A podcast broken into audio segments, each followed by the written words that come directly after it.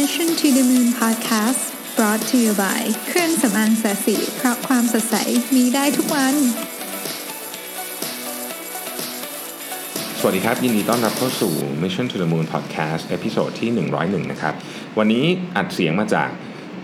สตูดิโอที่ถ่าย Shark Tank นะครับ เพราะว่าดูจากท่าทางแล้วคืนนี้คงจะดึกแน่นอนนะครับตอนนี้เขาเบรกกันอยู่ ผมก็เลยรีบมาอัดอ EP นี้ให้ทุกท่านฟังก่อนนะครับอ่อ EP นี้เนี่ย ได้ material มาจากเคสของ Ivy Publishing นะครับ เป็นของ Ivy Business School ที่แคนาดานะฮะก็เป็นเคสที่กล่าวถึง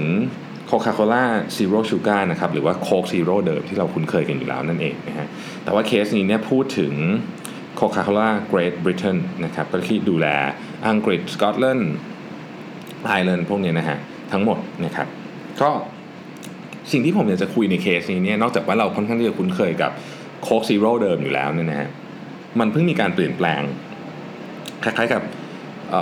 แบรนด์ identity ทั้งหมดของของตัวเจ้าตัว Coke Zero นะฮะตอนนี้รู้สึกเมืองไทยมันเขียนเป็น Coke No Sugar มั้งแต่ว่าที่ที่ที่อังกฤษเนี่ยเขาเขียนเป็น Coca-Cola Zero Sugar นะครับก็คล้ายๆกันนะฮะก็ยังรักษาภาพลักษณ์ของสีดำอยู่ก่อนหน้านี้เนี่ยเราอาจจะเห็นกระป๋องมันประหลาดๆนิดนึงเพราะว่ามันเป็นช่วงฟุตบอลโลกนะครับก็มันก็จะมีธงชาติอะไร เยอะแยะเต็มไปหมดเลยเนี่ยนะฮะก็ก็คนหยิบก็จะมึนๆนิดนึงนะฮะในออฟฟิศผมก็จะมีตู้แช่ที่มีทั้ง Coke Zero Coke ธรรมดาอะไรเงี้ยนะฮะช่วงช่วงฟุตบอลโลกก็จะมีความแอบมึนนิดนึงแต่ถ้าเกิดดู tag ข้างบน Coke ธรรมดาจะเป็นตัดกรอบเป็นสีแดงอยู่นะฮะแล้วก็มีธงล่างอะไรเงี้ยแต่ว่า Coke Zero ก็จะเป็นกรอบสีดำเนาะก็ที่อังกฤษเนี่ยนะครับเคสที่มันน่าสนใจมากก็เพราะว่าถ้าเรามองภาพลักษณ์ของแบรนด์ Coca-Cola เนี่ยเราก็คงคิดว่าเขามี budget ในการโฆษณามหาศาลเนาะการทำพวกเรื่อง branding หรือการทำความเข้าใจกับลูกค้าว่าแบรนด์แต่ละ Product ของแบรนด์พูดเรื่องอะไรอะไรพวกเนี้ยไม่น่าจะมีปัญหาอะไร แต่ปรากฏว่ามีปัญหาเหมือนกันนะฮะอยากจะคุยเรื่องนี้เพราะว่าหนึ่ง Product เราคุ้นเคยกันดีนะฮะทุกท่านก็น่าจะเป็นลูกค้านะครับของของโค้กไม่ว่าช่วงใดก็ช่วงหนึ่งนะฮะผมก็เป็นคนที่ดื่มโค้กซีโร่อยู่เป็นประจำโดยเฉพาะเวลาแบบเหนื่อยๆนะฮะ เครื่องเครื่องดื่มเอาเอาว่าน้ำดำทั้งหลายที่เป็นโค้กแบบซี่เนี่ยมันมันมีความแปลกนิดนึงนะคือถ้าเกิดเราอยากจะดื่มโค้กเนี่ยมันก็อย่างอื่นแทนไม่ได้ คือเราไม่มันแทนด้วยน้ำส้ม แทนด้วยอย่างอื่นเนี่ยไม่ได้ มันจะเป็นความรู้สึกที่อยากจะดื่มโค้กเนี่ยซึ่งมันก็จะเกิดขึ้นแบบในวันที่แบบร้อนๆ หรือว่าเวลาไปทานอาหารที่แบบมันๆอะไรเงี้ยนะฮะก็เราก็คุ้นเคย Product เป็นอย่างดีนั่นคือข้อที่ 1 ข้อที่2เนี่ยนะครับการรีแบรนด์แม้แต่เล็กน้อยเนี่ยนะฮะคือ เปลี่ยนชื่อหรือเปลี่ยนภาพลักษณ์นิดเดียวเนี่ยนะฮะมีรายละเอียดเยอะมาก อันนี้เป็นเป็นข้อที่ 2 ข้อที่ 3 นี่ก็คือว่าแม้แต่ Product ที่ดังมากๆอย่างโค้กเนี่ยนะฮะก็ยังมีคนงงเลยนะเรื่อง variation ของสินค้านะฮะเพราะฉะนั้นเวลาเราเวลาเราทำ Product แล้วเราคิดว่าเราจะบอกลูกค้าว่าเออเนี่ย product ของฉันเป็นแบบนี้ 1 2 3 4นะมีคุณสมบัติแบบนี้เนี่ยเคสเนี่ยอยากจะเล่าให้ฟังเพื่อจะบอกว่ามันไม่ได้ง่ายขนาดนั้น มันมีช่องว่างระหว่างสิ่งที่คุณอยากพูด กับสิ่งที่ลูกค้ารับข้อมูลเข้าไปเนี่ย เยอะมากนะครับในปี 2016 เดือนกรกฎาคมนี่นะฮะโคคาโคล่าก็ตัดสินใจเปลี่ยนนะCoke Zero เดิมเนี่ยนะครับเป็นการ rebrand นะครับเป็นการ rebrand น่าจะเป็นครั้งใหญ่มากที่สุดครั้งหนึ่งตั้งแต่ออก Product นี้มานะฮะเราก็ตั้งชื่อมันใหม่ว่า Coca-Cola Zero Sugar นะครับที่ที่บริษัท Coke ที่อังกฤษที่ตัดสินใจทำแบบนี้เนี่ยก็เพราะว่า มีคนจำนวนมากนะที่รู้สึกไม่คุ้นเคยกับเจ้า Coke Zero นะครับ แล้วก็ Product ใหม่เนี่ยนะฮะก็อยากจะเหมือนกับ target ไปที่คนที่อยากจะดื่ม Coke แต่ว่าไม่ต้องการน้ำตาลครับซึ่งก็แน่นอนอยู่แล้วเป็นเป็น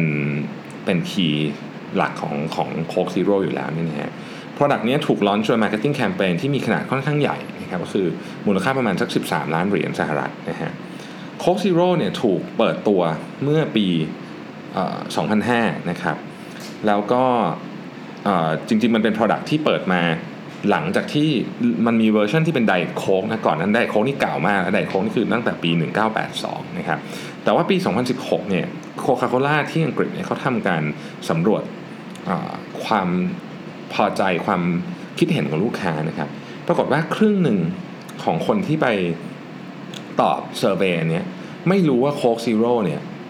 ไม่มีน้ำตาล เออ แปลกเนาะคือเราเรานึกว่ามันเป็นเรื่องที่ทุกคนเข้าใจใช่ไหมแต่ไม่ใช่ฮะครึ่งหนึ่งไม่รู้ว่ามันไม่มีน้ำตาลนะครับ แล้วก็คนจำนวนมากที่ตอบแบบสอบถามเนี่ยก็บอกว่ามันไม่เห็นรสชาติเหมือน Coke ที่เป็น original เลย Classic Coke นะฮะ ดังนั้น Coca-Cola Great Britain เนี่ยจึงจะต้องเหมือนกับทำการเปลี่ยนแปลงเรื่องกลยุทธ์ครั้งใหญ่นะครับ โดยเขามีการทำ phase ไว้อยู่ 3 อัน อันนี้น่าสนใจมาก เพราะว่าการทำ phasing ของ Coca-Cola เนี่ยเป็น system มาก ๆ นะครับ เขาเรียกว่าการทำ value management cycle นะครับ อันประกอบไปด้วย 1 value creation นะครับ 2 value communications และ 3 คือ value capturing เดี๋ยวเราจะมาดูกันใน detail นะฮะ ว่าแต่ละอันเป็นยังไง แต่ก่อนอื่นเรามาทบทวนความจำกันเรื่องของ Coke Zero นิดหนึ่งนะ Coke Zero เนี่ยเกิดขึ้นมาตอนที่ถูก add เข้าไปใน portfolio ของ Coca-Cola เนี่ยก็เพราะว่าเขาอยากที่จะ target ไปที่ลูกค้าที่เป็นเด็ก จริงๆ คือเด็กลงนะฮะแล้วก็เป็นลูกค้ากลุ่มที่เป็นผู้ชายนะครับ Coke Zero เนี่ยถูกมีกลุ่มลูกค้าที่เป็น main target เลยเนี่ยคือผู้ชายอายุ 13 ขอโทษครับ 19ถึง34นะครับเพราะว่า Diet Coke เดิมเนี่ยลูกค้าที่เป็นผู้ชายส่วนมากรู้สึกว่า Diet Coke เนี่ยมันดูเป็นเครื่องดื่มของผู้หญิงนะฮะแล้วก็ Diet Coke นี่มันมีรสชาติที่อาจจะแตกต่างจาก Coca-Cola เดิมที่เป็น original กระป๋องแดงเนี่ยเยอะมากนะครับKatie Bayne เนี่ยนะครับเอ่อ president ของ Coca-Cola North America เนี่ยนะฮะแล้วก็เป็น general manager ของกลุ่มเครื่องดื่มที่อัดแก๊สทั้งหมดเนี่ยนะฮะบอกว่ามันมีเหมือนกับช่องว่างอยู่ระหว่างสิ่งที่เรากำลังเสนอกับลูกค้านะครับ เหมือนกับยังไม่มี product ตัวไหนที่ไปเสริมให้ความสิ่งที่สิ่งที่ลูกค้าที่เป็นคนอายุน้อยๆที่เป็นผู้ชายเนี่ยต้องการได้นะครับ ก็เพราะฉะนั้นเนี่ย product ใหม่อันเนี้ยที่ The Coke Zero ที่ถูกออกมาเนี่ยนะครับ ก็ถูกออกแบบมาเพื่อ จะเป็นตัวแทนของ Coca-Cola Classic นะครับโดยที่ไม่มีน้ำตาลนะครับเพื่อให้คนที่ดื่มเนี่ยไม่ต้องอกลัวว่าเออจะดื่มแล้วอ้วนอะไรอย่างนี้นะครับโค้กซีโร่ก็ถูกล้อนจอกมานะครับในช่วงปี 2005-2006 ประมาณนี้นะฮะเดิมทีนี้กระป๋องเป็นสีขาวนะครับกระป๋องขวดนี่เป็นสีขาวนะฮะก็ก็ launch ออกมา ปรากฏว่าคนก็ยังบอกว่าเฮ้ยมันก็ยังดูแบบเป็นดูผู้หญิงอยู่ดีนะครับเขาใช้คำว่า feminine นะฮะแล้วก็ มันก็ยังไม่ตรงตรงใจของ target นะฮะแล้วตอนแรกโค้กซีโร่เนี่ยมี tagline ว่า everybody chill นะครับซึ่งก็งงกันไปใหญ่ว่าเอ๊ะมันยังไงคือ ต้องการจะพูดอะไรกับลูกค้านะฮะทีนี้คนที่เริ่มการเปลี่ยนแปลงครั้งแรกกับโค้กซีโร่เนี่ยคือโคคาโคล่าที่ออสเตรเลียนะครับก็ก็เปลี่ยนกระป๋องเป็นสีดำนะฮะพอเปลี่ยนกระป๋องเป็นสีดำเนี่ยนะครับเฮ้ย work นะครับ work ก็โค้กที่อเมริกาก็เลยทำตามนะฮะแล้วก็ launch product ใหม่ที่เป็น tagline ว่า real Coca-Cola taste and zero calorie นะครับปรากฏว่าเฮ้ย product ไอ้ที่เป็นสีดำที่เป็นโค้กซีโร่เนี่ยได้รับความนิยมนะฮะแล้วก็American Online AOL เนี่ยนะครับบอกว่า Coca-Cola เนี่ยเป็น second hottest product of the year ในปี 2007 ตามหลัง iPhone นะฮะแล้วก็ product นี้ก็ถูกขายใน 159 ประเทศทั่วโลกนะครับโค้กซีโร่เนี่ยมี 4 4อ่า variant นะครับ ก็ได้แก่โค้กซีโร่ธรรมดานะครับ caffeine free โค้กซีโร่โค้กเชอร์รี่ซีโร่นะครับ แล้วก็โค้กวานิลาซีโร่เราอาจจะไม่ค่อยคุ้นเคยกับ variant อื่นนะฮะ แต่ว่าแต่ละเพราะแต่ variant นี่มันถูกเลือกไปขายในที่ที่เหมาะสมกับกับตลาดนั้นๆนะฮะ ทีนี้กลับมาที่ประเทศอังกฤษนะฮะ ประเทศอังกฤษเนี่ยก็ปัญหาเดิมนะ ก็คือลูกค้า 5 คนจาก 10 คนเนี่ย ไม่เข้าใจคอนเซ็ปต์ของโค้กซีโร่ว่ามันคือ zero sugar นะครับแล้วก็อีกประเด็นหนึ่งก็คือว่าที่อังกฤษเนี่ยมีการออกภาษีน้ำตาลออกมานะครับก็ทำให้คนเนี่ยต้องการสินค้าที่ไม่มีน้ำตาลนะครับแล้วก็ยังรสชาติเหมือนกับเครื่องดื่มเดิมของเขา ซึ่งมันก็คือโจทย์ของโค้กซีโร่เลยนะฮะเพราะฉะนั้นที่อังกฤษก็เลยมีความรู้สึกว่าเฮ้ยถ้าเกิดคนไม่ไม่เข้าใจประเด็นขนาดนี้เนี่ยมันก็คงจะต้องมีการ re reformula กับ rebranding โค้กซีโร่ใหม่นะครับแล้วก็สิ่งที่สำคัญที่สุดก็คือ จะทำยังไงให้การลอนช์ใหม่ครั้งนี้มีประสิทธิภาพสูงสุด ซึ่งก็กลับมามองที่ประเด็นเดิมนะก็คือเรื่องของ value management cycle นะครับอันประกอบไปด้วยทวนอีกที value creation นะครับทำยังไงให้เพิ่มสิ่งที่ลูกค้ามองเห็น หรือ perceived value สิ่งที่ผู้บริโภครับรู้ให้เพิ่มขึ้นนะครับ 2. value communication นะครับ marketing strategy ไหนที่ทำให้เอาไอ้ value ที่ถูกเพิ่มขึ้นมาเนี่ยส่งต่อไปหาลูกค้าได้นะครับ และ 3 คือ value capturing ก็เป็นกระบวนการที่เอาเอาเอาสองอันแรกมาทำให้เกิดเอาคำที่ต้องการนะฮะเอา value creation ก่อนนะฮะ value creation เนี่ยนะครับมัน คำว่า value creation เนี่ยถ้าเกิดพูดกันตามทฤษฎีเนี่ยมันก็หมายถึงว่าจำนวนเงินที่ลูกค้าประหยัดได้นะครับ หรือสิ่งที่เขาได้มากขึ้นนะครับ หรือความพึงพอใจนะฮะที่ลูกค้าได้จากสินค้าหรือบริการนะครับ value value creation หรือ value ที่ถูก create ขึ้นมาเนี่ยสามารถที่จะประมาณค่าได้จากโมเดลที่เรียกว่า economic value estimation นะครับ ถ้าใครสงสัยว่ามันเป็นหน้าตาเป็นยังไงเนี่ย ไป Google ดูได้นะครับ Google ปุ๊บเจอเลยนะฮะ ซึ่งมันก็เป็นการรวมกันของค่าต่างๆที่ที่เป็นทั้งค่าบวกและค่าลบที่คนมองเห็นใน value ของสินค้าหรือบริการนั้นๆนะฮะ อย่างในกรณีของ Coca-Cola เนี่ยนะครับ reference value เนี่ยก็ก็ถูกเหมือนกับเปรียบเทียบนะครับกับเครื่องดื่มที่เป็นเครื่องดื่มใกล้เคียงกันนะฮะ ซึ่งก็จะมีประเด็นต่างๆ เช่น 1. ทำให้ช่วยย่อยนะครับ 2. ทำให้หายคลื่นไส้นะฮะสทำให้หยุดการอยากน้ำตาลนะครับ 4. ทำให้มีสมาธิมากขึ้นอะไรแบบนี้นะฮะมันก็จะมีค่าของ value creation ซึ่งซึ่งมันก็ต้องถูกกำหนดขึ้นมาโดย โดยตัวเราเองนี่แหละ แล้วก็เปรียบเทียบกับกับคู่แข่งหรือกับ product ที่มันมีอยู่ในตลาดแล้วเนี่ยนะฮะออพอเราได้อันนี้ขึ้นมาปุ๊บเนี่ยเราก็ให้คะแนนปุ๊บปุ๊บปุ๊บปุ๊บนะฮะ ขบวนการนี้เนี่ยออพอทำแล้วก็ต้องไปเทียบกับสิ่งที่ลูกค้าอยากได้ด้วยนะครับ เราก็จะเอาสิความต้องการของลูกค้าเนี่ยมาคล้ายๆกับทำ mapping กับตัว character ของ product นะฮะเราเรียกมันว่า product needs framework นะครับเช่นเดียวกันก็ไปหาใน Google ได้เหมือนกันนะฮะตัว Coke Zero เองเนี่ยมันก็มี มุมมองเรื่องของ value อยู่หลายประเด็น ไม่มีแคลอรี่ก็เป็นอันหนึ่งนะครับแต่อีกการหนึ่งที่เป็นประเด็นที่สำคัญมากคือ มันรสชาติเหมือนกับโคกเดิมเปล่าซึ่งเป็นสิ่งที่คนอยากได้ ถ้าเกิดว่าคนดื่มไปแล้วรู้สึกว่าให้มันไม่เหมือนหรือว่าแตกต่างกันมากเนี่ยไอ้ value ข้อนี้ก็ไม่เกิดขึ้นนะครับในประเทศอังกฤษเนี่ยนะครับจอห์นบูสซึ่งเป็น general manager ของ Coca-Cola ในอังกฤษเนี่ยนะครับบอกว่าโฆษณาของเราตั้งแต่ปี 2012 เนี่ยก็คือเน้นไปที่เรื่องของการพูดถึงเรื่องอการไม่มีน้ำตาลนู่นนี่อะไรเงี้ยนะฮะ แต่ว่าเราเนี่ยยังไม่เคยพูดประเด็นว่ารสชาติมันเนี่ยใกล้เคียงกับโค้กเดิมมากที่สุดนะครับ ซึ่งทำให้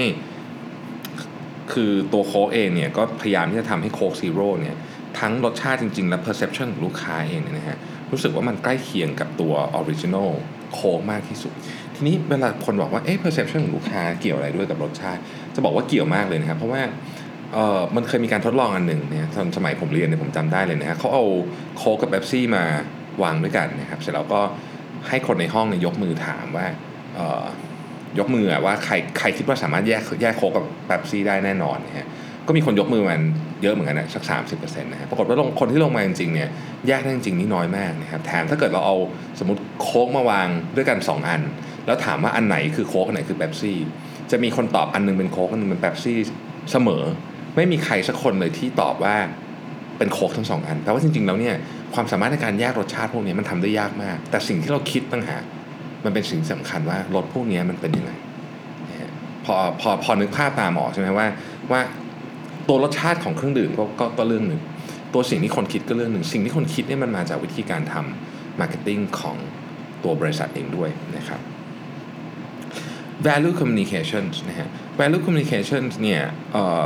ไม่ว่าเราจะเปลี่ยน product เยอะๆ เปลี่ยน product น้อยๆ เนี่ย เราก็ต้องสื่อสารกับลูกค้าว่า เฮ้ย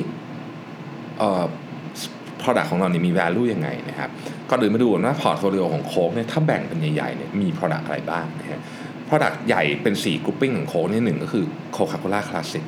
นะฮะสองคือโค้กซีโร่นะครับสามคือโคคาโคล่าไลฟ์นะฮะสี่คือไดเอทโค้กนะครับแต่ละอันเนี่ยก็มี value proposition ที่ต่างกันนะครับ โคคาโคล่าไลฟ์ไอ้สีเขียวนะฮะ ก็เป็น low calorie นะใช้หญ้าหวานนะฮะ ก็มีรสชาติใกล้เคียงกับโค้กนะครับโค้กซีโร่กับไดเอทโค้กเป็นไม่มีน้ำตาลทั้งคู่นะครับ ไม่มีแคลอรี่ แต่ว่ามีการผสมผสานของรสชาติที่แตกต่างกันออกไปนะฮะทีนี้เนี่ยการใช้ packaging ของโคคาโคล่าเนี่ยเป็นตัวที่บ่งบอกและแบ่งแยกถึงเรื่องนี้อย่างชัดเจน ก็คือโค้กคลาสสิกเป็นสีแดงโค้กซีโร่เป็นสีดำนะฮะโค้กไลฟ์เป็นสีเขียว ตอนนี้โค้กไลฟ์เอ่อผมผมเข้าใจว่าตอนนี้เริ่มมีเอามาขายในเมืองไทยแล้วนะ เห็นเหมือนเห็นแบบแบบมันก่อนที่เอ็มควอเทียร์มั้งนะฮะเอ่อแล้วก็ไดเอทโค้กเป็นสีเงินนะครับ สีแต่ละอันเนี่ยก็เป็นเหมือนกับ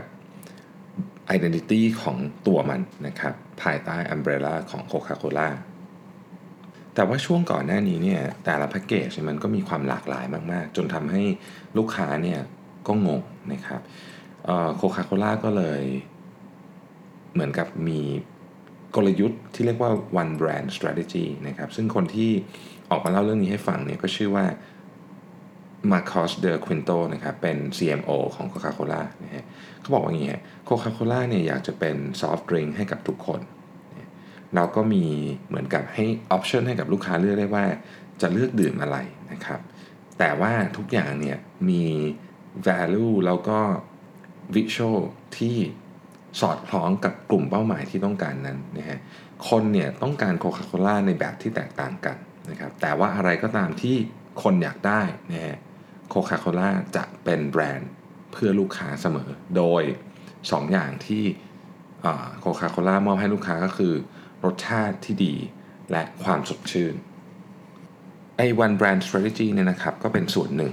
ของ Taste the Feeling Campaign ซึ่งเป็นแคมเปญใหญ่มาก เราก็เห็นแคมเปญนี้กันมาช่วงหนึ่งนะฮะแล้วก็สิ่งที่เขาต้องการจะพูดเนี่ยมันมี message หลักอยู่อันเดียวเลยก็คือ ความสุขที่ได้จากการดื่มโคคาโคล่าอันไหนก็ได้เนี่ยนะฮะทำให้ช่วงเวลานั้นของคุณเนี่ยพิเศษมากยิ่งขึ้น อไอเดียนี้เองเนี่ยทำให้การสื่อสารของโคคาโคล่าผ่านแพคเกจจิ้งไปหาลูกค้าเนี่ยชัดเจนและลดความงงลงไปนะครับ ซึ่งกลยุทธ์ใหม่นี้ก็ค้นพบว่าได้รับการตอบรับที่ดีนะครับ value capture ของมันก็ถูกดีไซน์มาได้อย่างดีเพิ่มทั้ง perceived benefit นะครับ แล้วก็ทำให้ลูกค้ามีโอกาสที่จะซื้อสินค้าของโคคาโคล่ามากขึ้น จะเห็นได้ว่าเรื่องนี้เนี่ย สอนอะไรหลายอย่างเหมือนกัน มีคนคุยกันเรื่อง rebrand เยอะช่วงหลังๆเนี่ยนะครับ เพราะว่าจริงๆ แบรนด์พอไปถึงอายุช่วงหนึ่งหรือ product อายุไปถึงช่วงหนึ่งเนี่ยมันก็ต้องถูกปรับนะฮะจริงๆ ผมคิดว่า product ที่ move เร็วเนี่ยทุก 2 ปีก็ต้องเริ่มเริ่มดูละเรื่องนี้นะฮะ ดังนั้นเนี่ยเวลาจะ rebrand เนี่ยสิ่งที่ที่ผมได้ข้อคิดอันหนึ่งแล้วกันนะก็คือว่า เราจะเก็บอะไรไว้ แล้วเราจะเลือกเปลี่ยนอะไรเป็นเรื่องที่สำคัญที่สุดนะครับอย่างในกรณีเคสนี้ซึ่งเป็นเคสที่ชัดเจนนะฮะก็คือว่าเฮ้ยมันเคยมีความงงเรื่องว่ากระป๋องแต่ละอันของ Coca-Cola หรือขวดแต่ละอันของ Coca-Cola เนี่ยมันมันสื่อถึงอะไร เขาก็เลยจัดการความงงนั้นให้หายไป โดยไม่นั่งคิดจริงๆว่า value ของแต่ละเรื่องเนี่ยคืออะไรนะครับเดี๋ยวสัปดาห์หน้าผมจะมาเล่าให้ฟังว่าการรีแบรนด์เนี่ยมันมีปัจจัยอะไรบ้างที่ ที่ควรจะคำนึงถึงหรือควรจะต้องระวัง และมีเคสไหนที่เป็นการรีแบรนด์ที่ประสบความสำเร็จนะฮะเคสไหนที่รีแบรนด์แล้วไม่เวิร์กนะครับวันนี้ต้องขอบคุณมากที่ติดตาม Mission to the Moon Podcast นะครับแล้วพบกันใหม่พรุ่งนี้ครับ สวัสดีครับ